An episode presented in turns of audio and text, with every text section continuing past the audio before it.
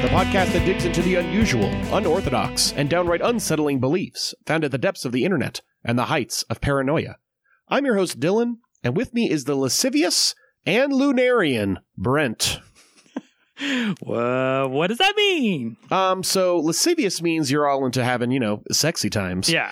Lunarian, I was going to use lunar, referencing your newfound lack of hair. Yes. A bit of the irony. But sure. I didn't like the lack of a second symbol there, so I used Lunarian, which is a race of being from Final Fantasy IV. Oh. So nice. Using that video game knowledge to my syllabic benefit. Nice. Is what I am doing today. And that is what you are. Yes, that's right. I did chop all my hair off. It's gone. You look beautiful. You look lovely. Thank you. I was talking to my mother about it, and I said, yes, I've cut my hair. And I was like, yeah, I'm now bald, completely bald. Just went one extreme to the other. Yeah, you should just go all the way. Bicked it completely. Yep.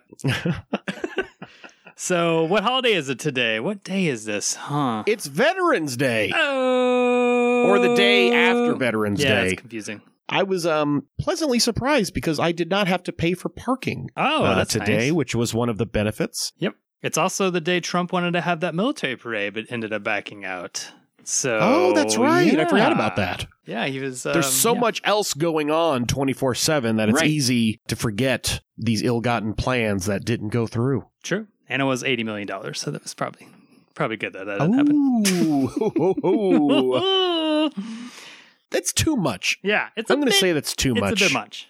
So what are we talking about today, huh? We've come to the end, at least for us. This is our fourth installment of our Russia investigation series, and we're bringing it to the end. So we'll be covering the events from December 1st, 2017. This is when Flynn entered a guilty plea, and we're going to cover right up to, I think, literally today. Yeah, and unfortunately, not to spoil it, but Mueller did not conclude his investigation, so it's not a finality thing for our podcast, but it's a cliffhanger. It could, yeah, it's a cliffhanger. There's going to be a cliffhanger, and hopefully we'll find out soon. I know lots of people are raring to hear those indictments, which that's part of what we'll talk about at the very end. Mm-hmm. We could literally get news while we're recording this. That's where things stand. We'll have to check Twitter and the mainstream media once we get to the end of this thing just to make sure nothing insane happened. That Mueller turns out is actually a wizard, and has been doing some kind of magical reconnaissance this whole time. Who knows? There's all sorts of big news stories that could be coming up. Yep. So, once again, December 1st, 2017 is where we are beginning. And as we talked about last week, this is when Flynn entered a guilty plea. And then let's see, not much else happened in December. Just my birthday, but whatever. No big deal. Your birthday month is December? It's December 5th, so. Oh, very nice. But the next day. Yes. After your birthday, on December 6th, this is when, in a closed session, Donald Trump Jr. testifies to the House Intelligence Committee. He says to the committee that he spoke to his father regarding a June 2016 meeting at Trump Tower with a Russian lawyer just 2 days after the New York Times had reported about this meeting on July 8th, 2017. And we've talked about this Trump Tower meeting, as it's been called, over and over again. Trump Jr. declines to disclose the content of the conversation he had with his father. That's good enough for me, honestly.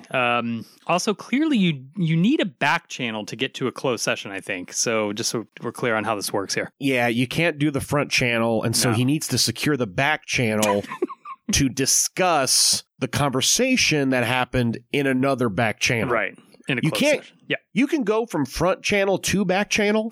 You can't go the opposite way. You can't disclose a back channel communication in a merely front channel one.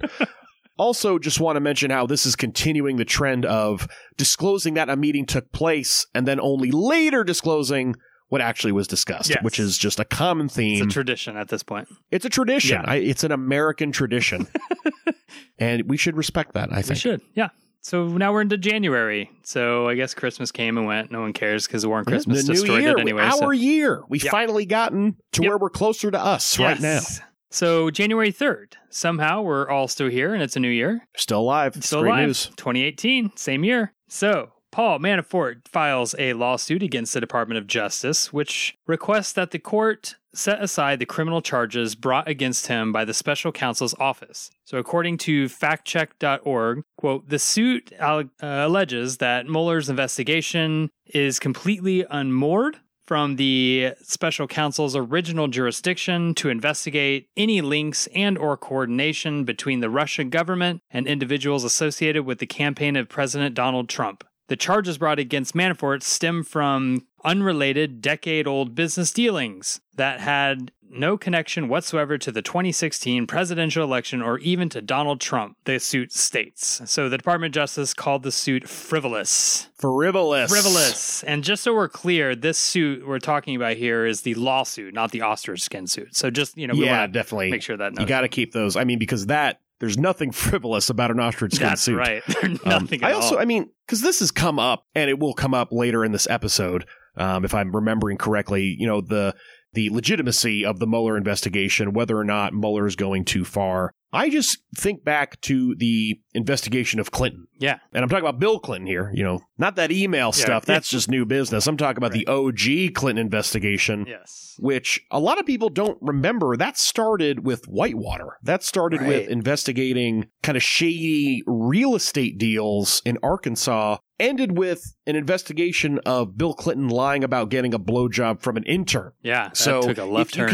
If you can connect those things legitimately, that's true. I think we can connect Russian influence and Russian collusion amongst the Trump campaign and Manafort being really into Russia in a very illegal way. Yeah. I think there's a pretty short bridge between those two facts that is perfectly legitimate to talk about. Yeah, and in a world where, you know, you're in the FBI and you're looking at something and investigating, I'm sure you're not just going to be like, well, never mind that one, and just move on. Yeah, well, I'm just going to ignore that one. Yeah, no, you got to get it all. It's like if you're a dentist and they find, you know, gum disease or something, they don't just, they didn't mention this part of the gum. Right. You were in here only for a cleaning, damn it. So January 8th, according to the New York Times, the president's attorneys and the Mueller team discuss again the possibility of the president testifying. Another American tradition at this point. Yes. Always talking about the testifying. Never talking during, well, I don't want to spoil it. We'll see. No. Spoilers. Does the president testify? Okay. So sometime in mid-January, George Nader, who was, remember him. Who was involved in the Seychelles meeting on January 11th, begins to cooperate with Mueller. Yeah, and this is with Eric Prince. I think we mentioned this fairly briefly. Yeah, I was going to say, I'm not sure if we covered this, but I can refresh here. So Eric Prince, a Trump associate and Blackwater founder, met with Kirill Dmitriev. Sounds right to me. A Russian wealth fund manager with ties to Vladimir Putin. So they met in Seychelles, which is an island chain off the coast of East Africa. When the story first broke, the meeting's purpose was revealed to be to set up a back channel. Oh, yeah, you knew that was coming. So just move on past that through the back channel between Russian officials and the Trump team. So Prince denied the support and in November testified under oath to Congress that he traveled to Seychelles to follow up on a business venture, quote, with potential customers from the United Arab Emirates, who suggested afterwards that he met with Dmitriev. He claimed it was impromptu and just a short sit-down at a hotel bar, insisting he did not travel there on behalf of the Trump team. George Nader is the cooperating witness who claims that the meeting was pre-planned to set up communications with Trump and Moscow. In all fairness, it does seem if you're going to set up a back channel, you do it at a short sit down at a hotel bar. That seems like a good place. Exactly. 20-30 minutes tops. That's the origin of the back channel is in a hotel bar. Where it began, that's where all this is happening. January 24th. Attorney General Jeff Sessions was interviewed by the special counsel's office the week prior as part of its Russia investigation. Good for him. January 25th, factcheck.org, quote, Trump's private attorney, John Dowd, releases a one-page memo that says the Trump campaign turned over 1.4 million pages of documents to the special counsel's office, and the White House provided over 20,000 pages. Yeah, ooh. Comey's ears are burning right now. So burning, and you know the Senate and House Intelligence and Judiciary Committees are just salivating. I mean, we were talking about thousands of pages, 1.4 million. That's amazing. You know, they're going to blow it all in 2 weeks, unfortunately. Yeah. That's the problem with addiction. Yep. So the memo also says that the special counsel's office to date has interviewed more than 20 White House staffers, 17 Trump campaign workers, and 11 others officiated with Trump campaign. Beautiful. Yep. and a partridge in a pear tree. So, all right. So January 20 White House staffers, 17 Trump campaign workers, and 11 others affiliated with the Trump campaign.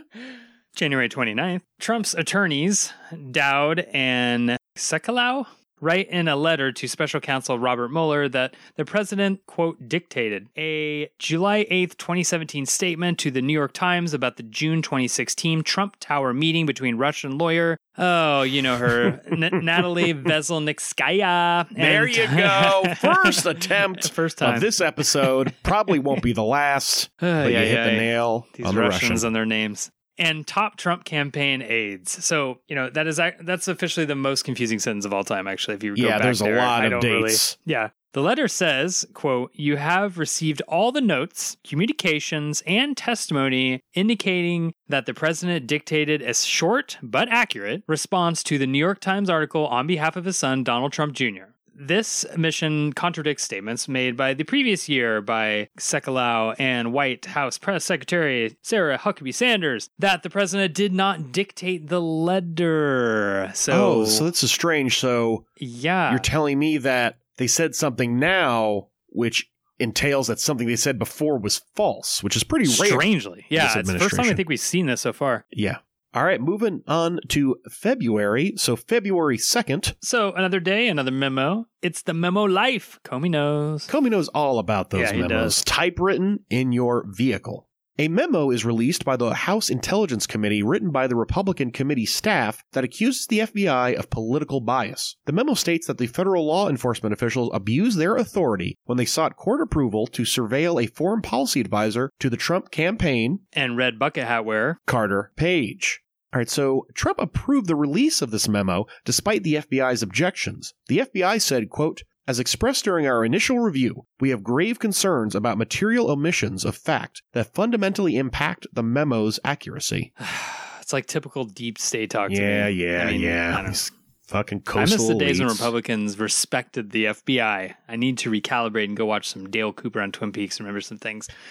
It is a weird... It's just strange. This was the Law and Order party. Right. And FBI, they're pretty big in that Law and Order game. Right. But for all my life, since I was a child, and I'm not young anymore. 2 years ago, it's just the deep state now. Yeah. All the people I knew when I was Republicans were very, very pro Law and Order. So I don't know what's going on. What's going on is they figured out the truth that the FBI is part of the deep state. Yes, that's it. God, you're so right. It's part of that dip. Yeah, they're part of the bean dip of the deep state. Yep. It's really depressing. So February 16th, a couple of weeks later, Mueller charges 3 Russian organizations and 13 Russian nationals with violating U.S. criminal laws to interfere with the 2016 U.S. presidential elections. The indictment states that the defendants conspired to defraud the United States. According to factcheck.org, quote, the conspiracy involved using the names of U.S. citizens and companies to illegally buy political ads on social media and stage political rallies. Some defendants also solicited and compensated real U.S. persons to promote or disparage candidates, according to the indictment. The defendants are alleged to have employed hundreds of people for its online operations, quote, ranging from creators of fictitious personas to technical and administrative support personnel with an annual budget of millions of dollars, according to Deputy Attorney General Rod Rosenstein. By the way, this is trolling. This is what we're talking about. This is millions of dollars. You could be a professional troll. Yeah, it's amazing. Amazing. What God bless America. So by early to mid-2016, the defendants' operations included supporting Trump and disparaging Clinton, according to the indictments. Quote, some defendants posing as U.S. persons and without revealing their Russian association communicated with unwitting individuals associated with the Trump campaign and with other political activists to seek to coordinate political activities, the indictment says. In announcing the indictments, Rosenstein says, quote, there is no allegation in this indictment that any American was a knowing participant in this illegal activity. There is no allegation in this indictment that the charged conduct altered the outcome of the 2016 elections. The Internet Research Agency, an online Russia propaganda operation based in St. Petersburg, was among those indicted. Quote, the indictment charges all of the defendants with conspiracy to defraud the United States, 3 defendants with conspiracy to commit wire fraud and bank fraud, and 5 defendants with aggravated identity theft. Aggravated identity theft, which is pretty intense. I think that's when someone just steals your wallet. Yeah. That's aggravated identity theft when they just, beat you up and take your ID. Yeah. Try to go to Disney World to get that senior discount. All right, so a few days later on February 20th, a former associate at Skaden, Arps, Slate, Meagher, and Flum, or Flom. Anyway, the SASMF, as they are commonly known on this podcast, named Alex Van Der Zwan, who also happens to be the son-in-law of Russian oligarch German Khan. With a confusing first name, I think. So this character with a weird name pleads guilty to making false statements to federal investigators. James Vanderbeek. I'm sorry. Is it James Vanderbeek? No. Yeah. Oh, Alex Van Der Zwan, I believe. The Vanderbeek was not involved in any of these shenanigans. So Van Der Zwan admitted that he lied about conversations he had with Trump's former deputy campaign chairman, Rick Gates, regarding Skaden's report on Ukraine's former prime minister, Yulia Tymoshenko. Van Der Zwan also, quote, deleted and otherwise did not produce emails that a law firm and or special counsel's office requested, according to court documents. Did someone say documents? Documents. I deleted and otherwise did not produce. Some he deleted, some he just didn't forward. He just didn't even bother to delete them. He's like, I'm not going to forward them. So 2 days after this, on February 22nd, the Mueller team brings a second indictment, including 32 accounts of tax fraud against Rick Gates and Paul Manafort. Don't commit tax fraud. Yeah. It doesn't seem to end well. No. That's all of these cases. It's taxes and it's like wire fraud. Yeah. It's like you said something weird to your shady banker friend on the telephone. And that's a federal crime. And that's how it seems that's how they get all these people. And then you lie to the FBI and commit perjury. Then lie to your FBI about your tax fraud. Don't lie to the FBI. That's also not good. All right, so let's get into what happened with these fun indictments. So the next day, February 23rd, Rick Gates pleads guilty to conspiracy, as well as making false statements to federal investigators. To rehash, Gates was originally indicted on October 30th, 2017. Otherwise known as Halloween Eve. Otherwise known Rick Gates Eve. So he was indicted on Halloween Eve on tax evasion and money laundering charges related to business he and his associate Paul Manafort, who we all know and love, did for a pro-Russian political party in Ukraine. Gates admitted he participated in the financial conspiracy with Manafort. Also, he admitted that he lied to prosecutors about a 2013 meeting involving Manafort and a congressman. This congressman was identified by NBC News as Representative... Not anymore. Oh, not anymore. Representative Dana Rohrabacher. Yeah. Did not win. He might eventually end up inside of a government institution. Yes. I'll put it that way, though. Yeah. But maybe not. Maybe against his will, however.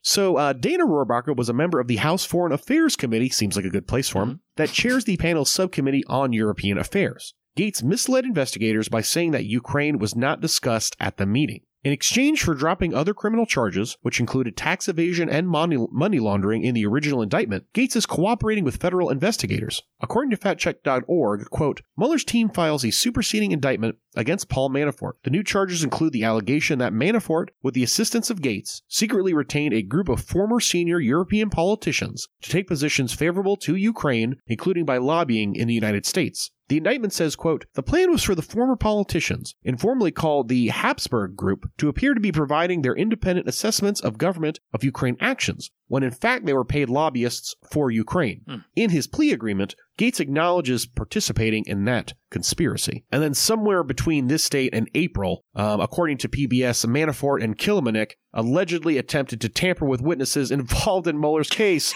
according to Mueller's team, which is not very smart. On top of crimes. Yeah, spoiler alert, he got caught. Don't tamper. Just don't tamper with witnesses. And it was literally, I think it was literally like he sent a text message to some folks. Yeah. Like, one, do you think that's going to do anything? And two, just highly illegal. Just clearly. Anyway, so we're going to end February a couple more days later on February 24th. Oh, it's memo time, isn't it? Get ready. Oh, we got another memo. So a memo written by the Democratic staff of the House Intelligence Committee is released. So it's really just memos all the way down at this point. Memos, documents, lawyers. Just all circle everywhere. A lot of people are employed because of this, is all I'm going to say. This is really, it's like this is our economy, basically. Yeah, I think there's been a lot of talk about QAnon and about the storm. And I think this is the real 4D chess going on. This is the basis of Trump's economy. That's so true. He's like, if I associate myself with people who are such obvious criminals, there's so many lawyers and memo writers and clerks for congressional staff or people that this is the engine, right? And that's when Trump's talking about jobs and creating jobs, he's talking about this. He is, lawyers and clerks, He's at least facilitated increased work hours. I mean, that is just true. Overtime is huge. Yeah. A lot of late nights due to his actions and the actions of those he involves himself with. Yeah. Certainly true. So this memo was released to counter the Republican committee staff memo released February 2nd that stated that the DOJ and FBI abused their authority when seeking court approval to conduct surveillance on Carter Page. The Democratic memo contends the FBI and DOJ officials did not abuse the Foreign Intelligence Surveillance Act or FISA process, saying the DOJ, quote, cited multiple sources to support the case for surveilling Page, many of which we talked about at length on this on this very series. I'm no lawyer, but from my vantage point, that seems like a good idea. Yeah. So March 12th. Yep, we actually got to skip a couple weeks, actually, because what are we in? We were in March, or February 24th, and now we're at March 12th. Yeah, I know. That's a big gap. Yeah. I mean, scandals surely happen, but I guess no Russian-related ones. So we can't cover all of them, because otherwise it would be like a minute-by-minute series, which we just can't do. It's nice not having it, it's the first, and then the second, and then the third, and then the fourth. It's nice. Get a few, everybody needs a vacation. So the House Permanent Select Committee on Intelligence states it has ended its Russian investigation. According to factcheck.org, quote, the Republicans on the committee release a one-page summary of their draft report. It says, quote, we have found no evidence of collusion, coordination, or conspiracy between the Trump campaign and the Russians. The full report has not been released yet. So, as per American tradition. Right. So there's lots to say here. I mean, first, since when do we transition to summaries? I don't know what happened to memos. Let's keep it with the memos, guys. Come on. I think you write the summary before you write the memo, right? And then the memo you write before you write the document, and then the document comes before the report. I think that's the order. Memo, right? So summary, memo, document. Start the memo in your car. That's where it begins, obviously, and then okay. The summary. So you would write the summary just on the back of a napkin. Then you go back to the car, you type it up. That's the memo. Right. Okay. And then you get, fact checkers, create a document, and then you get a whole committee together. And that's when you get a report. Okay. Let's solve them. Yeah, there it is.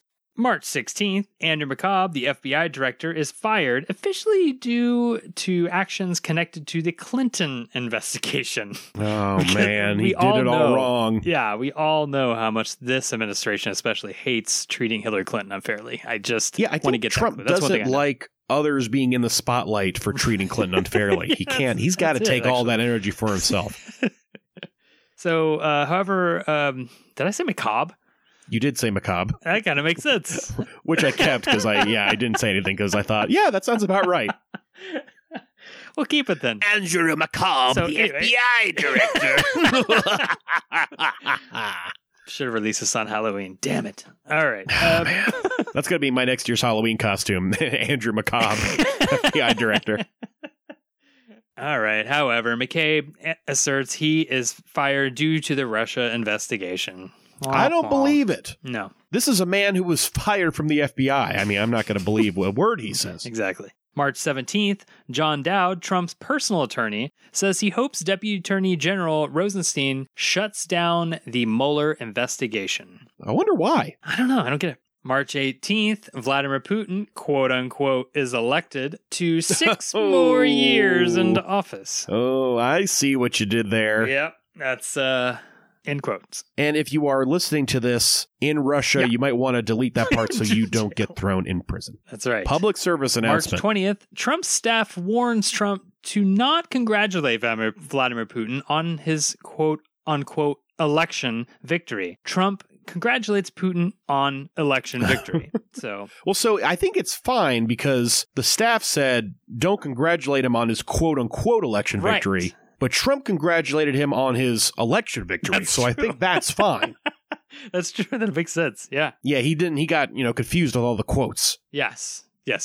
And, you know, I personally agree with Corey Lewandowski's book title, Let Trump Be Trump, because the real problem, I think, is that he's being held back, if I can just be so bold to say such a thing. Be bold. That's what this podcast is all about. Let's let Trump be Trump, you know? On March 22nd, remember John Dowd, Trump's personal attorney? Yeah, I do. He, I believe just a week prior to this, he hoped that the Mueller investigation would end. What's he up to on the 22nd? Well, on this date, he resigns. So there's... Oh. So he just said that before just because he was done working. Yes. It's like, I need a vacation. And then he just floats that out there, you know, like as a last ditch attempt. Yeah, like maybe he'll just do it. You know, just a weird, you know, just caught him on a weird day. Like, you know, this John Dowd guy, he's all right. I'm going to do it for him. And then he doesn't, of course. And I need to get out of here. I'm sick of dealing with this.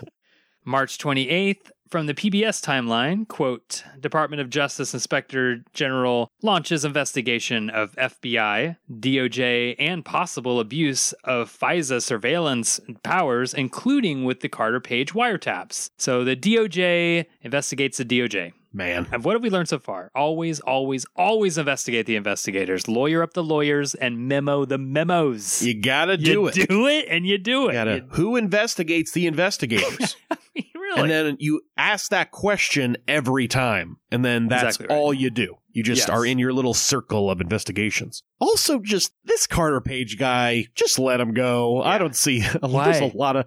This guy seems kind of like small potatoes in the Trump world. I don't know why they're... I guess this is something I just don't get. I mean, I guess maybe they think he knows something or it could be useful to the Mueller campaign, but a lot of people are dying on the Carter Page hill. Yes. I think it was David Frum. I read some tweet by David Frum talking about him just being like, is this really the hill the Republicans want to die on? Is Carter Page? Yeah, it's just bizarre. You know, out of all of this stuff, you know, I get the Manaforts, I get the Cohens, I get, you know, the Flynns, but it's just a bizarre, I think the Battle of Bucket Hat Hill, I believe is that's the official title. 100 years from now, a folk song will be written about it, and that's what it'll be named.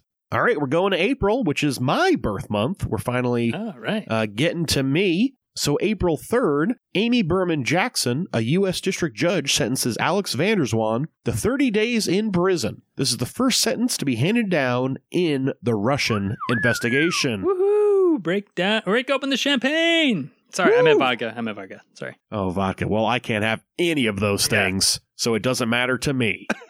The next day, April 4th, Felix Sater, who worked on Russian deals with Trump, is interviewed by the Senate Intelligence Committee. Then on April 6th, according to PBS, quote, the U.S. newly sanctions 7 Russian oligarchs, including Oleg Deripaska, who formerly worked with Manafort, and Viktor Vekselberg, who was at Trump's inauguration. I believe we covered that. That was one of the... There was a lot of going on in the inauguration because there was a lot of multitasking. Exactly. And then a few days later, on April 9th, the FBI raids Michael Cohen's home, hotel room, and office, seizing records. Wah, wah. Reports indicate that Cohen is under investigation for campaign finance and bank fraud. Oh-hoo! And Trump has a public freakout via Twitter as per usual. Again, another of our sacred American traditions.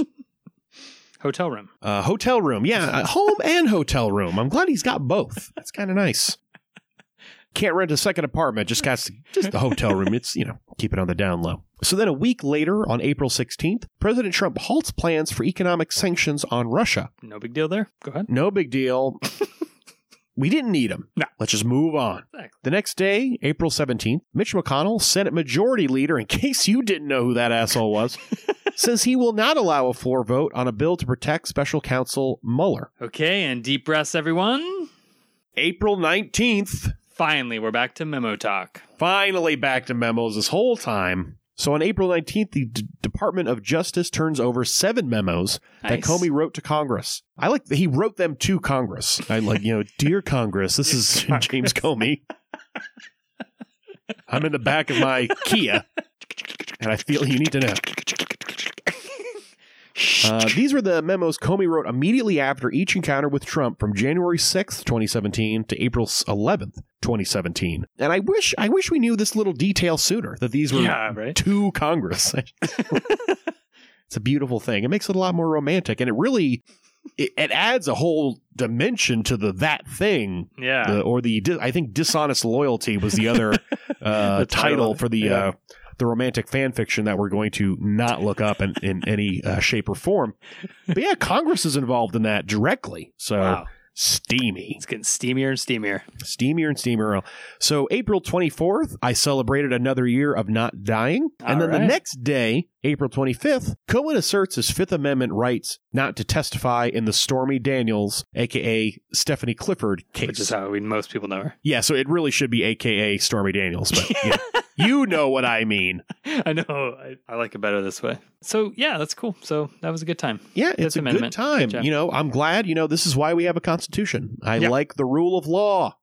So, Cohen, go ahead. The next day, April 26th, in a Fox News interview, President Trump rails against the FBI, DOJ, and Mueller. He also confirms Cohen worked for him, but was in a, quote, tiny, tiny fraction of his legal work.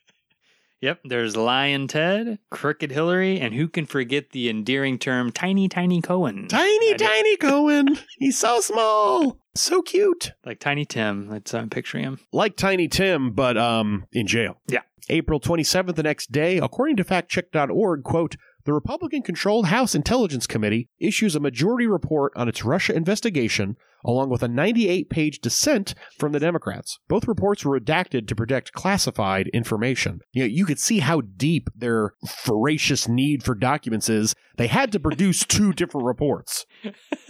Ostensibly, they had different opinions about this and all this kind of stuff, but you know why they're doing it. They just want more paper out there.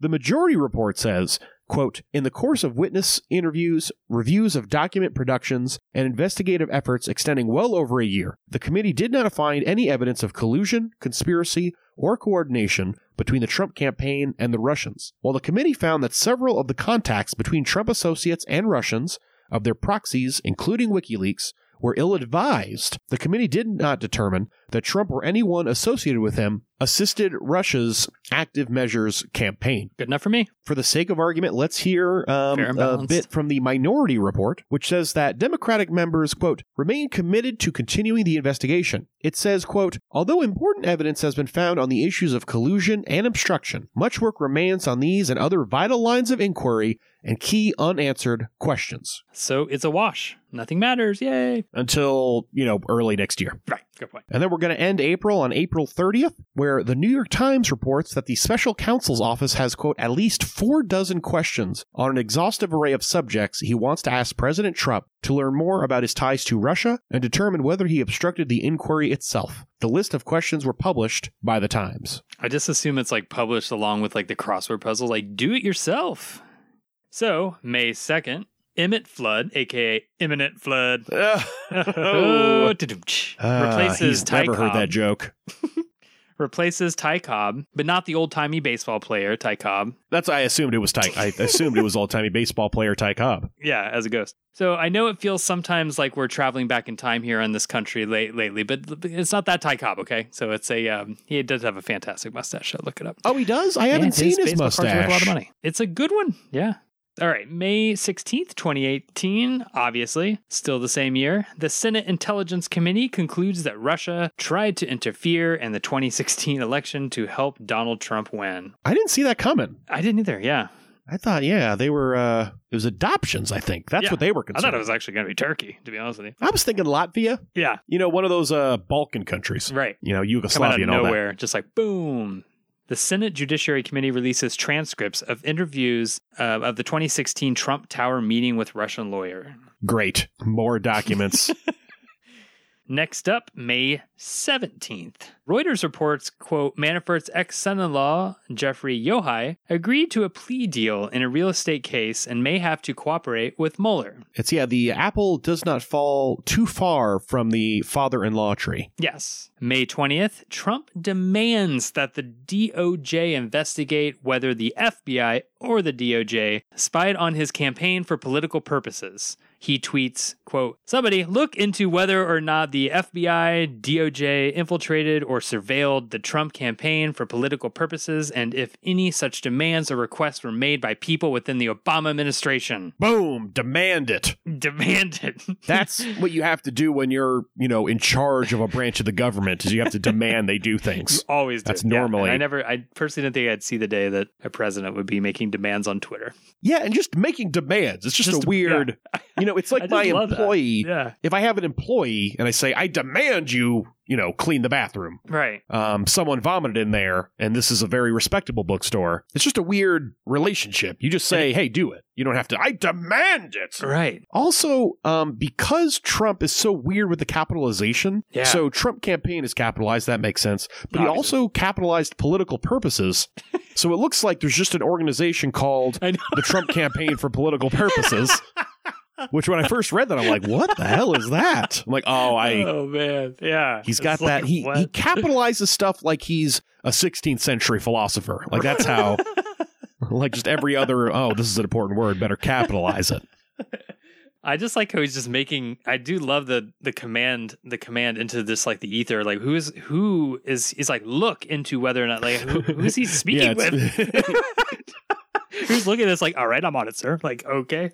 All right. So May 21st, which is my dad's birthday. And, you know, also the Justice Department makes announcement that it has asked the department's inspector general to conduct a review at the president's request. The deputy attorney general. Yeah, he's requesting it this time. That's kind of nice. He's not demanding. He's requesting. The Deputy Attorney General overseeing the Russia investigation, Rod Rosenstein, stated, quote, "If anyone did infiltrate or surveil participants in a presidential campaign for inappropriate purposes, we need to know about it and take appropriate actions." I think the wheels are coming off. Yeah, the wheels are definitely coming off. Yeah, and I think Rosenstein needs to just, like, you know, demand it on Twitter, maybe get some stuff done finally. Yeah, that's how you just demand everyone. Because that's the thing with the Trump demand. He wasn't, like, explicitly talking to the FBI or the DOJ. He just said, look into, he was literally all of America and all of the world. He was commanding us. And so, yeah, that's the Rosenstein needs to take the Trump approach in that regard, I think. He sure does. He does. So May 30th, Trump tweets out to the world that he wishes he had picked someone other than Jeff Sessions as his attorney general. So, obviously Trump is still pissed about him recusing himself. But again, you cannot go back on a recusal. I don't know how many times we have to talk about this. It just isn't proper. Also, spoiler alert, Trump gets his wish after all. All he needs to do is to lose control of one of the chambers of Congress. That's all you need. Zing! Zing-a-zing. Just a little bit of the foreshadowing there. A little bit of foreshadowing. Sessions is not a figure that deserves any kind of sympathy, I think. No. I mean, his record speaks for itself, but this is painful to read. It is. Just, man. It's rough. It's hard to not be like, damn, this is all right. I know, it's like, how do you go to work the next day? It would be like your boss being like, I need anybody other than you. And they're like, like just the next day, like, how you doing? Like at the cooler, water cooler. That's, like, that's rough. Awkward. So May 31st, despite saying the exact opposite in an interview with Lester Holt after he fired Comey, Trump tweets out, quote, "He never fired James Comey because of the Russia. Of course he didn't. No. It was because of the Turks. That's right. Or the Latvians. I can't remember which we decided. All right, so that's it for May. So now we're barreling into June. So starting June 2nd. Oh, the half birthday again. That's how It's coming up. That's how space time is being woven around this issue. Is just birthdays just keep coming back up and up and up. So on June 2nd, the New York Times publishes a January letter by Trump's lawyer asserting obstruction of justice charges could not apply to the president. This letter also indicates that Trump dictated the statement by his son, Donald Trump Jr., regarding the 2016 Trump Tower Russia lawyer meeting. And I believe in the part of the letter when he talked about how Trump could not obstruct justice, he said because, as in the legal text, Judge Dredd, I am the law. I believe that was the legal reasoning. And at this point, you know, this whole like Russia, the Trump Tower meeting should just be like a holiday. Like, let's just celebrate it. Make the Trump Tower meeting not a holiday again. I think that should be the campaign slogan going forward. That's a good hat. Yeah, it's too much to fit on a hat. So speaking of obstruction of justice being something that Trump just could not do by definition, Trump also tweeted on June 4th that he has the right to pardon himself and that the appointment of Mueller was unconstitutional. I mean, because if I know anything about Trump, it's his deep love and affection for constitutional law. Yeah, he's something of an amateur constitutional lawyer. He is. People don't know that about him, but and also his love for the Holy Bible, especially 2 Corinthians. So on June 7th, President Trump says that the G7 summit nations, quote, should let Russia come back in.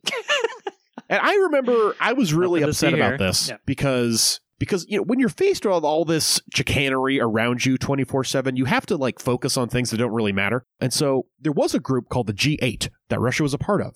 Then Russia left and they became the G7 because there's 7 of them now. So you can't let Russia into the G7. There's 7 of them. That's what the 7's for.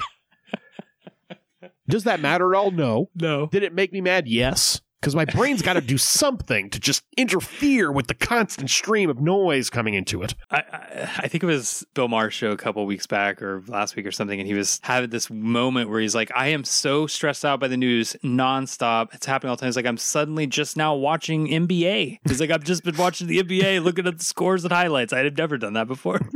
Just randomly getting into things that, you know, now I'm into golf all of a sudden. I just, something needs to, something other than this. Which, just wait till we get done with this one in our next episode. Yeah, we'll give people a break because we also need a break from all this nonsense. And the next series, no spoiler, but don't hold your breath or anything. But it's gonna be a little sillier than this. That's all we're gonna say about that. So the next day after Trump made an incoherent request on June 8th, a third superseding indictment against Manafort is issued by the special counsel. This indictment adds an obstruction of justice charge for alleged witness tampering. Also, it accuses Konstantin V. Kilimnik, Manafort's aforementioned business associate, with obstructing justice. A few days later, on June 11th, the U.S. issues new sanctions on a few Russian companies and individuals for cyber attacks against U.S. energy and other interests. They're diversifying now. You can't just, politics got to get into the energy, too. Yeah, and at this point, they need to have, like, Marvel needs to have just, like, the Obstructing Justice League. Like, just a team of obstructors. Oh, man. R.I.P. Stan Lee. Yes. 95 years young. Yeah. So a few more days later, on June 15th, citing the new obstruction of justice charges, a federal judge orders Manafort to be held in federal custody until the trial begins in September. And I don't believe they allowed the ostrich suits into the prison because you will be killed immediately. Yeah. And then on June 18th, Trump states he, quote, feels badly for Manafort and Flynn and others in court and investigations. Trump criticizes the FBI raid on Cohen's office, saying he, quote, feels badly for him and others under prosecution. He loves to feel badly. Trump also states that Manafort only worked for him a, quote, short time in the very unimportant role of campaign chairman. Later, he defends Manafort in a tweet saying that the FBI raid of Cohen's office was wrong and that it turns out maybe he, Flynn, didn't lie. Oh, okay. According to PBS, quote, judge orders Manafort to jail to await trial, ending house arrest. This is due to charges of witness tampering. He could have been out with his ostrich skin suit and his reptile feet just hanging out, and he had to go to text people. This is texting, man. It leads you to jail. Don't do it. So July 13th. The Deputy Attorney General, Rod Rosenstein, announces the indictment of 12 members of the Russian military intelligence agency, the GRU, saying the GRU, quote, engaged in sustained effort to hack into the computer networks of the Democratic Congressional Campaign Committee, the Democratic National Committee, and the presidential campaign of Hillary Clinton. And that's not to be confused with the 2020 president. I'm just kidding. Oh, God. Man. All right. Sorry. Moving on. And released that information on the internet under the names DC Leaks and Guccifer 2.0. And I believe we talked about them earlier, not to be confused with Pussifer. Yeah, much better than the Guccifer 1.0. And through another entity. So here are the names of those who were indicted. And you want to do this one, Dylan? Let's do it as the official expert on Russian name pronunciation between you and myself. I believe I've been declared the expert on this. Here we go. Here is the list. Oh my God. And I don't care if I get these wrong because fuck these assholes. Viktor Borisovich Nets. Oh, I'm fucking up already. Nedichko, Boris Alexeyevich Antonov, Dmitry Sergeyevich Badin, nice, Ivan Sergeyevich Yermakov, Alexei Viktorovich Lukashev, Sergei Alexandrovich Morgachev. Literally, this is reading that Last Empire book about the USSR. I think that's why I could do this so well. I mean, nice. I'm not doing it well as I am. Nikolai Yurovich Kozachek. Nice. Pavel Vyacheslavovich Yershov. Nice. Artem Andreevich Malishev. Alexander Vladimirovich Osadchuk. Alexei Alexandrovich Potemkin. And Anatoly Sergeyevich Kovalev. And Bob. Oh, Bob. That was good. Woo-hoo. Bob Jones. I clapped for myself. I stood. A standing ovation. I've won. Wait, Bob Jones is that religious guy. Never mind. That doesn't. No. I just picked a goofy name out of the hat, and turns out there's a guy with a goofy name. Sorry. It's not my fault. He calls himself that. July 16th, according to factcheck.org, quote, the Department of Justice announces the arrest of Maria Butina, a Russian national, on the charges that she conspired to act as a Russia agent to influence U.S. politics and advance Russia's interests. Dang. Ouch. The government says, and I have a parking ticket. Ooh. The government says she, quote, worked at the direction of a high-level Russian official from as early as 2015 through at least February 2017. The official described in the Justice Department press release matches the description of Alexander Torshin, deputy governor of Russia's central bank, who was sanctioned by the U.S. Treasury Department in April. And Alexander Torshin, he was convicted of turning things around. Ah, yes. That's a torsion joke. Okay, so in a sworn affidavit, FBI Special Agent Kevin Helson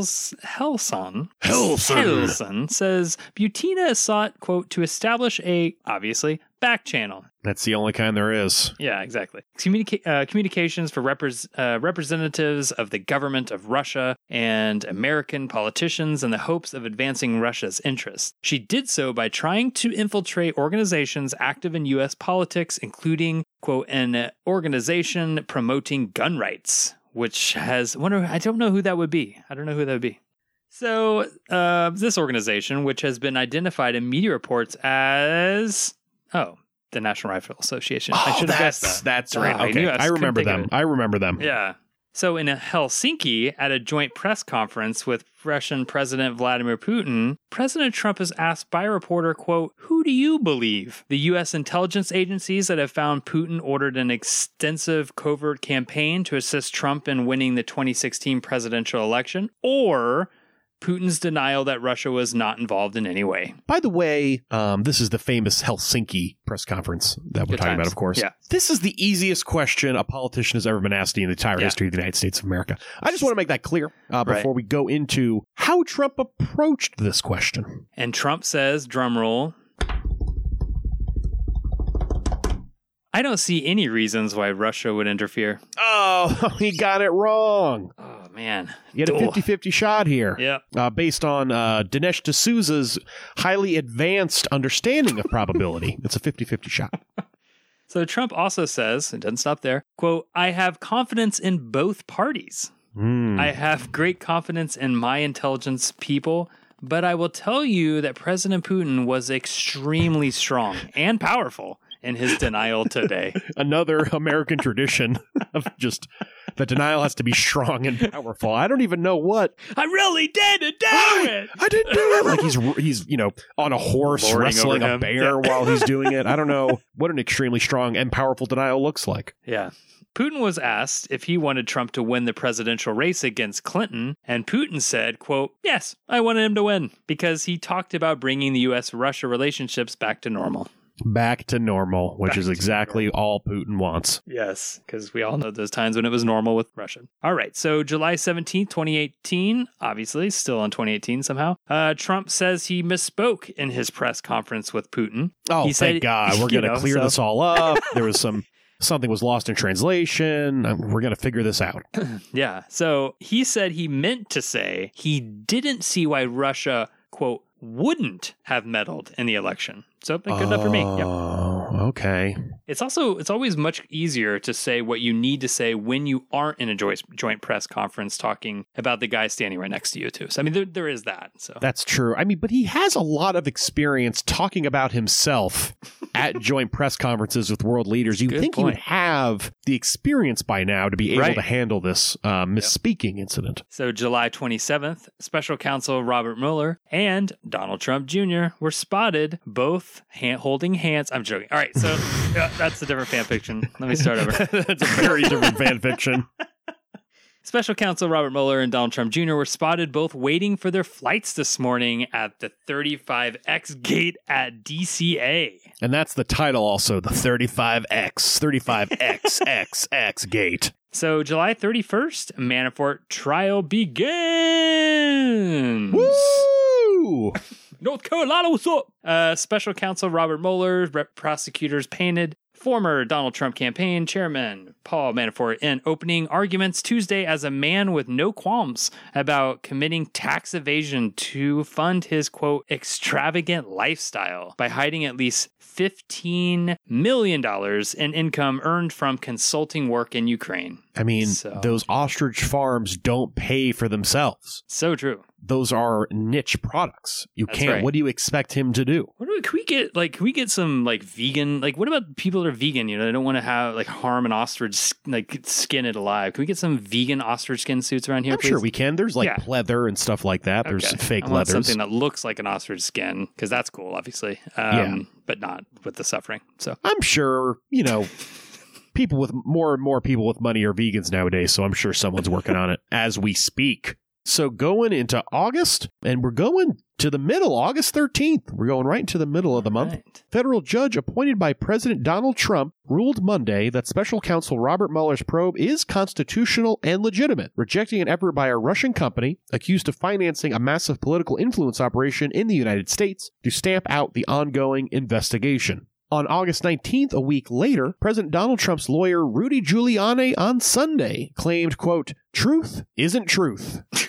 God. This was a great day for America, by the way. It was, yeah. So let's do some a background about what exactly happened. So when trying to explain why the president should not testify for special counsel Robert Mueller for fear of being trapped into a lie that could lead to a perjury charge, Giuliani said, quote, "When you tell me that, he should testify because he's going to tell the truth and he shouldn't worry. Well, that's so silly because it's somebody's version of the truth, not the truth." This is what Giuliani told Chuck Todd on NBC's Meet the Press on Sunday morning. "Truth is truth," Todd responded, to which Giuliani responds, No, it isn't truth. Truth isn't truth." So yeah, truth isn't truth. Do you think that's true? It isn't true. Yeah, that's how true it is.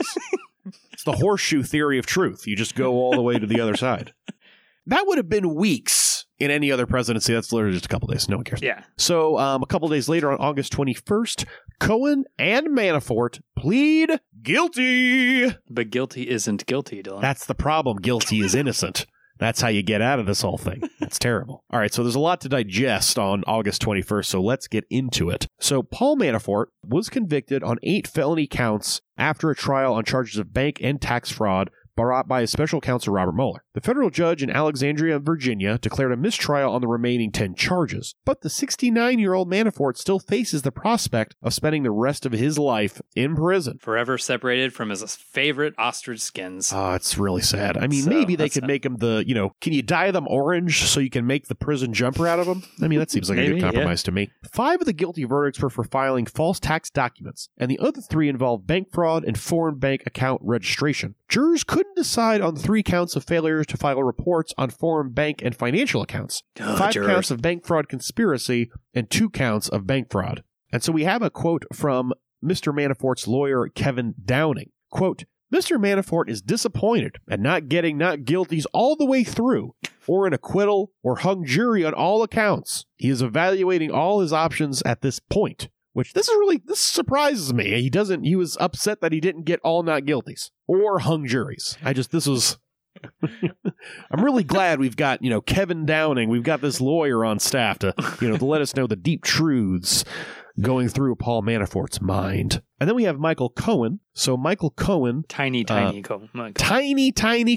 Right. Also on Tuesday, he implicated the president in hush money payments he said were designed to sway the election as part of a plea deal he struck with federal prosecutors on fraud charges. The statement came as Cohen formally entered his plea at a Manhattan federal court in which he admitted guilt to a slate of 8 tax evasion, financial fraud, and campaign finance charges. Quote, I participated in the conduct for the purposes of influencing the election, Cohen said about his payments to adult film actress Stormy Daniels and ex-Playboy model Karen McDougal, 2 women who claimed to have had affairs with Trump in the past. Trump denies the claims. Also, as an update here, I believe there is some new information regarding this that just came last week. Yeah. This CNN headline says, a report by Wall Street Journal says federal prosecutors have gathered evidence that shows President Donald Trump played a central role in hush money payments to Stormy Daniels and Karen McDougal. Yeah. Ooh. Yep. So that liberal rag, the Wall Street Journal. Exactly. Ugh. I liked Trump's move of insulting the appearance of Stormy Daniels, which is a weird move. Yeah. When the old horse paid hush money because you had an affair with them, it's a weird move. It is. That's all I'm going to say. Yeah. So we're going to end August on August 24th, and what may be the biggest legal blow yet to President Donald Trump, federal prosecutors in New York have granted immunity from prosecution to Alan Weisselberg, the man who knows Trump's financial secrets and those of his family and his global business empire. At the very least, Weisselberg, the Trump organization's chief financial officer, has provided key information to the federal prosecutors in their case against former Trump lawyer and self-described fixer Michael Cohen and his hush money payments to 2 women during the 2016 election, according to a person familiar with the matter. Trump is such a globalist. Yeah, he is a globalist. I almost want to say a globalist cuck. I'm not going to go that far yet. Right. I'm going to give him a couple more weeks. His global business interests. I'm going to globalist. We don't need that. So, what, September? We're on to September. All right. That's almost now. September 7th. This is when, according to unofficial DOJ regulations, Mueller would maintain radio silence regarding findings about the investigation. Yeah, there's a kind of like an unofficial rule that any kind of investigations that have potential political consequences, you don't reveal those 2 months before the election. James Comey. September 14th, Paul Manafort agrees to cooperate with special counsel Robert Mueller under a plea deal. So the deal dismisses deadlock charges against Manafort from an earlier bank and tax fraud trial in Virginia, but only after, quote, successful cooperation with Mueller's probe into the Russia election interference and whether the Trump campaign coordinated with Moscow on its efforts. Mm. So the U.S. District Court Judge Amy Berman Jackson said Manafort is agreeing to, quote, cooperate fully and truthfully, which is always good, with the investigation. It's not just full cooperation. He's also got to tell the truth, which is always, that's always a bummer. Yeah. Separately, the agreement puts a 10-year cap on how long Manafort will be sent to prison in the D.C. case, involving foreign lobbying and money laundering charges, according to a source close to the case. The deal also calls for Manafort to serve time concurrently with any sentence from his convictions in Virginia, although that will ultimately be up to the judges involved. But the agreement will not release Manafort from jail, where he has been held since Mueller's team added witness tampering charges during the run-up to the longtime lobbyist trial. Yeah, we just talked about that earlier, about how if you just shut his goddamn phone off, he would be out and about with his beautiful ostrich skin suits. Manafort's sentencing will not occur until after the midterm elections. Both sides are scheduled to file a written report in his case on November 16th, although the sentencing will likely happen at a later date. Okay, now we are just like the dated TV series Lost. We're about to do some flash forwards in time, the 16th. Flash forward. Unless we release this after that, then that won't make sense. Okay, all right. So, Mr. Manafort has accepted responsibility, Manafort lawyer Kevin Downey told reporters after the hearing. By the way, this is Kevin, he's upset he didn't get off Downing. And no hung jury, nothing. So he wanted to make sure his family was able to remain safe and live a good life. He's accepted responsibility, and he's been a good boy, goddammit. And this is for conduct that leads back many years, and everybody should remember that. I'm beginning to think Manafort didn't have the best attorney. Yeah. Considering all the lawyers involved in this story, that's saying something. It just seems like this was a long time ago. What's the big deal? Well, this lawyer's lawyer may have had a better choice. I'm not sure. I mean, I think you go 2 lawyers down the chain, you're good. It's when you go 3 or 4 lawyers, it gets sloppy. But I mean, I guess he's the first lawyer, so. Yeah, that's he really should be top notch, but he ain't. September 19th, Michael Flynn, President Donald Trump's former national security advisor, is set to be sentenced on December 18th, following months of delay after he pleaded guilty to lying to the FBI about his contacts with Russian officials during the transition. Jesus, what is the final season of Game of Thrones here? Why we gotta wait so long for this? Come on. Yeah, and then he won't go to prison until 2037, I believe, is how it's gonna work. We're gonna be here a long, long time. September 21st, according to the New York Times, Rosenstein suggested last year that he secretly recorded President Trump in the White House to expose the chaos consuming the administration, and he discussed recruiting cabinet members to invoke the 25th Amendment to remove Mr. Trump from office for being unfit. It's a cliffhanger. Come on. Yeah, it's a cliffhanger. The story kind of disappeared, really. Yeah. But I thought it was important to include. And apparently the Rosenstein said this was sarcastic. It was kind of like, what, do you want me to wear a wire? That kind of thing. But just another footnote in the insanity of the past 2 years. Right. So October 11th, Gates' attorney, Tom Green, filed the unopposed motion Thursday asking a federal judge to let the longtime Republican operative remove his electronic GPS monitoring device, eliminate his 11 p.m. to 7 a.m. curfew, and allow him to more freely travel to Northern Virginia and Washington, D.C. Yeah, so finally, Gates can go to all those 3 a.m. Northern Virginia raves his friends keep telling him about. And so also, yes, Gates' attorney's name is Tom Green. Truly a farce of legal proportions. He's not a bad lawyer, even though he doesn't quite have the balls of other lawyers. Oh boy. That's too much. That shouldn't be too far.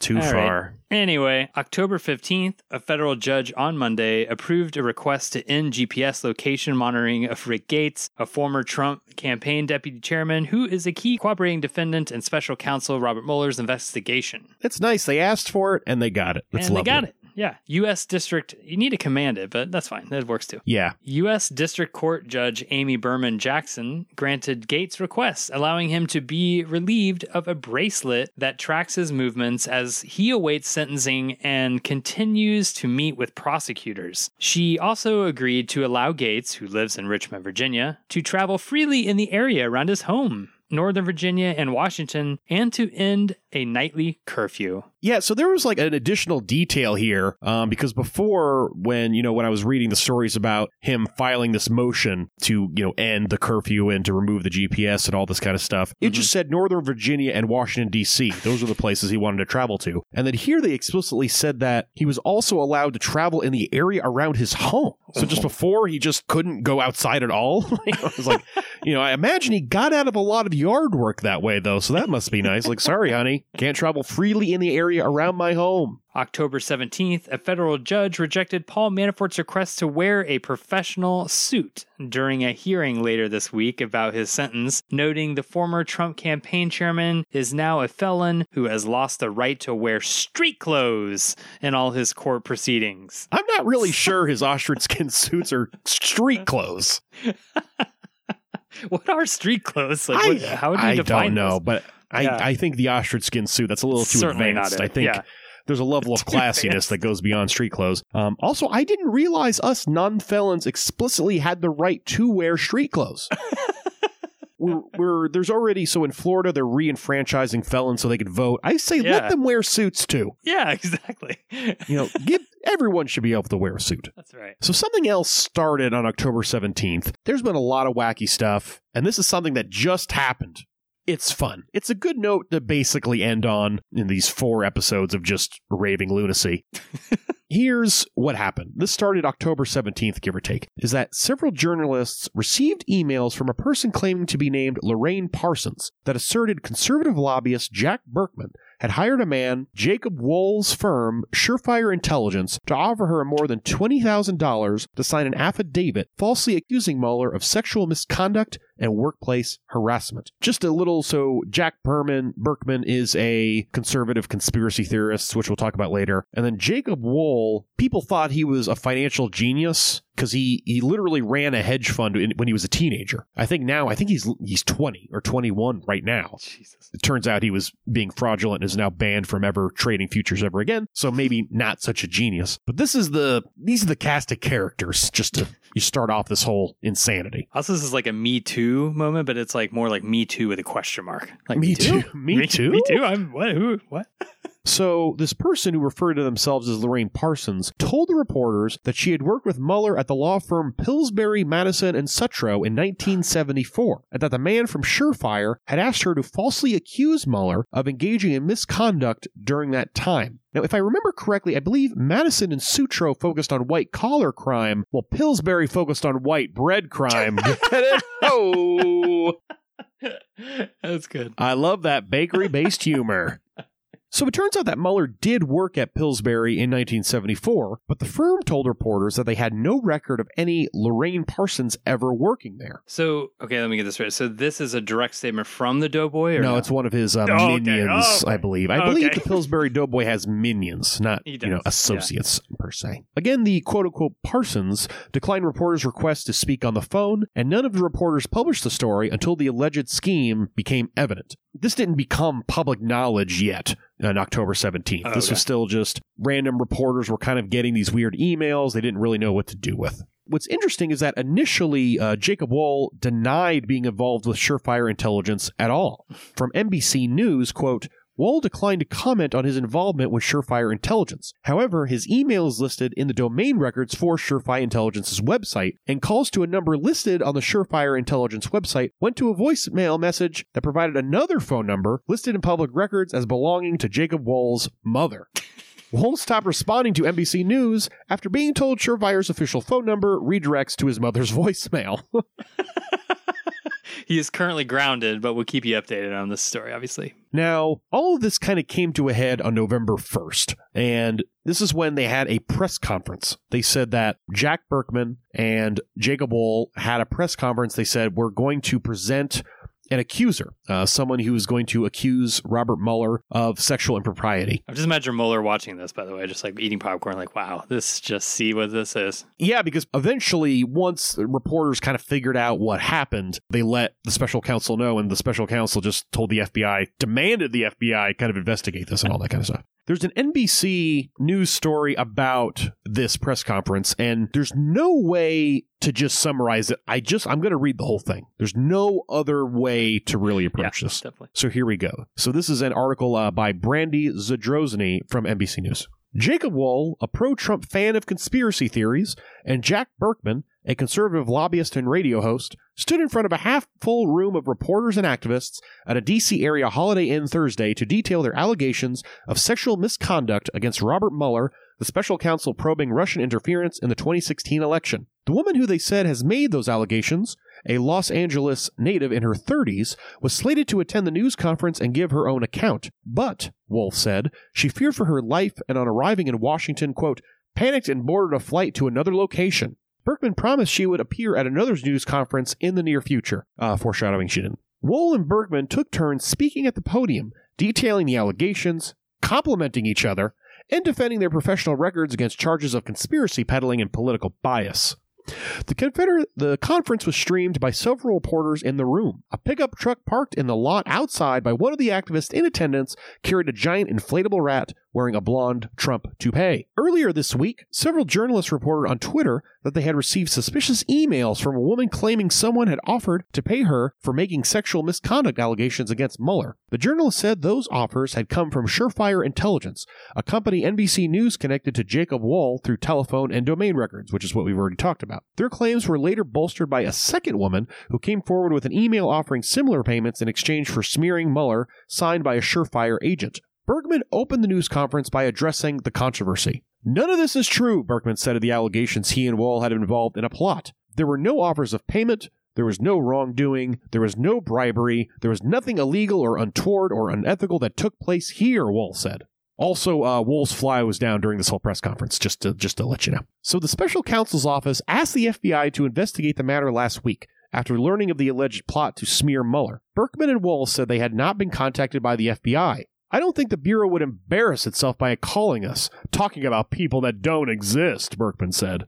Wohl told reporters that the woman making allegations had contacted Wohl with claims Mueller had sexually assaulted her in a New York City hotel room in August of 2010, explaining that his, quote, default position is to, quote, not believe women who come forward with allegations of sexual assault. Wohl told reporters that he found the woman now accusing Mueller credible. Wohl said he had met her after she hired his company, Surefire Intelligence, to handle, quote, an estate matter. She later came back to him with the allegations. Little is known about the woman allegedly making these allegations. After Wohl and Burkman went back and forth on the exact spelling of her name, Wohl described her as a fashion designer who is well-educated and comes from a good family. She is a gal who has an illustrious background, and she is not politically oriented, Wohl said. We went through every meticulous detail of her allegation. We cross-referenced it with public records. We joined historical societies to get some of those records, he said. Wohl said they were in the process of going to police with the woman's allegations and would file a report by the end of the week. Burkman then stepped in and said the decision would be up to my client, and the evidence-gathering process was mid-investigation. We have tentacles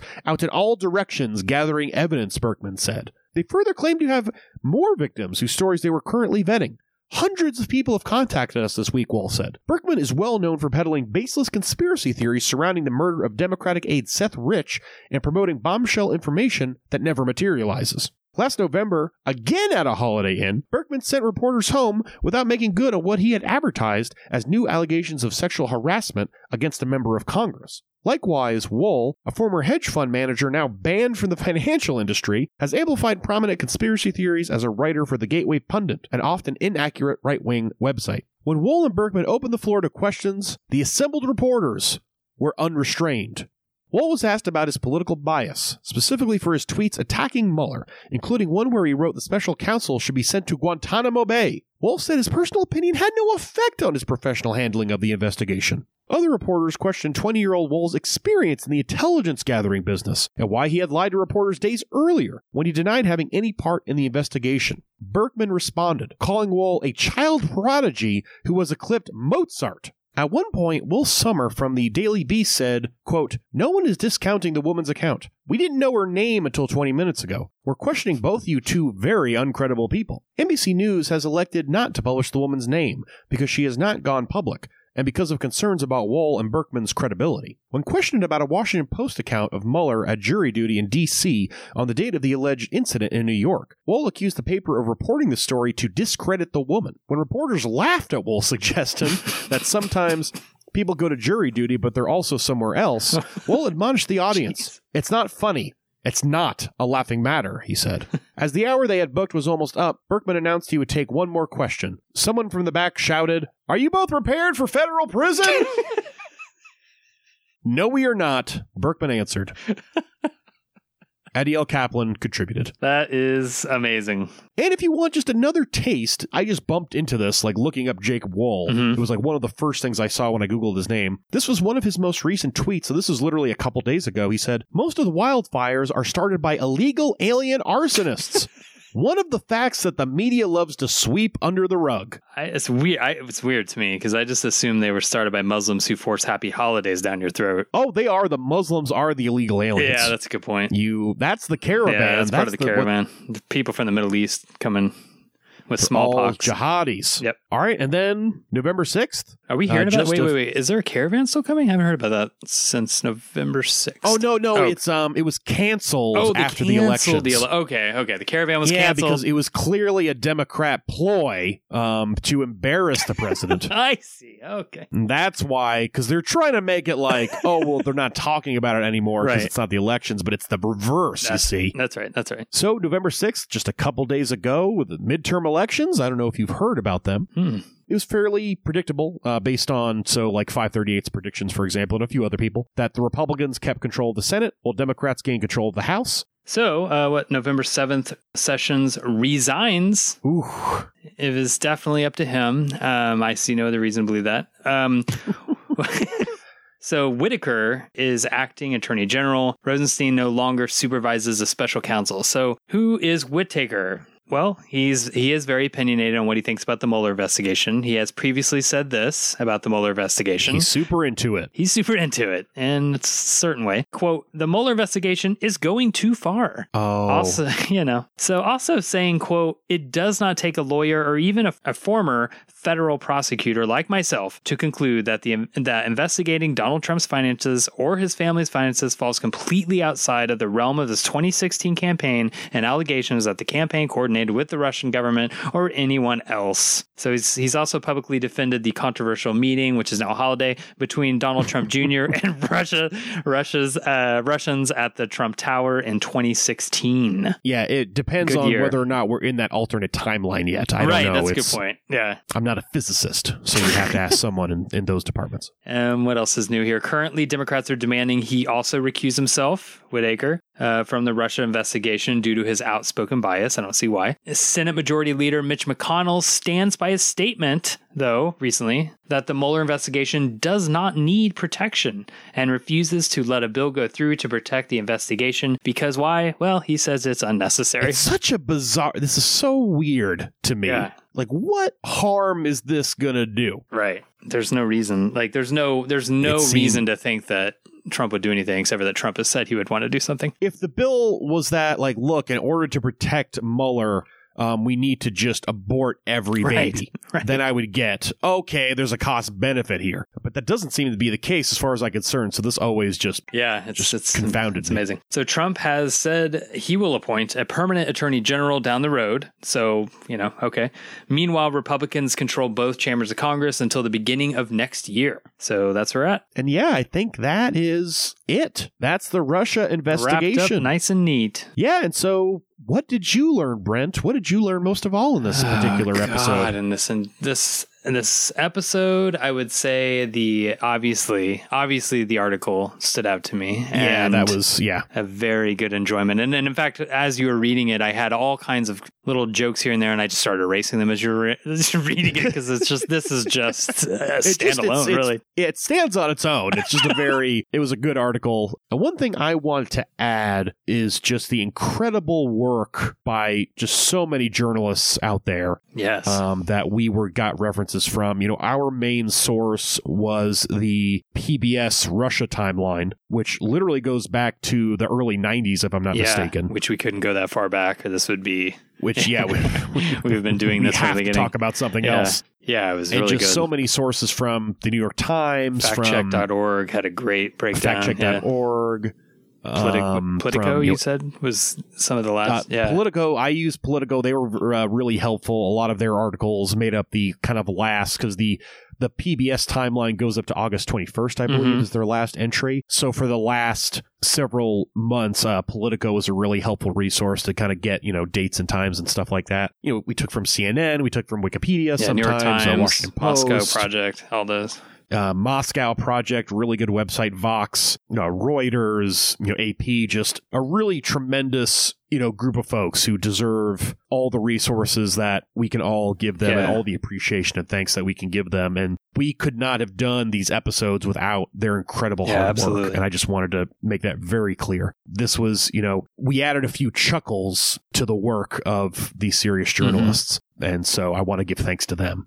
And so, again, that's it for Russia. Not really. That's it for us talking about it right now. We're going to move on to something totally different, much more light-hearted for the next few episodes. So stay tuned for that. And as always, just want to let you know that you can find us on several parts of the universe. You can find us on, we have a website. So that would be nonedarecallitordinary.com. That has links to several of the places where you can find the podcast, including SoundCloud, Stitcher, the iTunes, all that kind of stuff. You can also find us on Twitter, and that would be NDCIO. Or at NDCIO. You can find us on Instagram, at None Dare Call It Ordinary, on Reddit, None Dare Call Ordinary, and also we also have a YouTube channel now, which we haven't done much with. We were able to do a live kind of midterm election stream, which I thought was a lot of fun. Yeah, that was good. And also I'm going to start editing the episodes live. So you'll learn about that for the next episodes. So I might start tonight, actually. Nice. but that'll be on there, and I'll be editing. You know, you'll see kind of the process I go through. You know, we could talk about the episodes, you can ask questions, all that kind of stuff. Just a way to make it less tedious for me, really. And, you know, that's it for this episode. And I just want to let everyone know that we are done!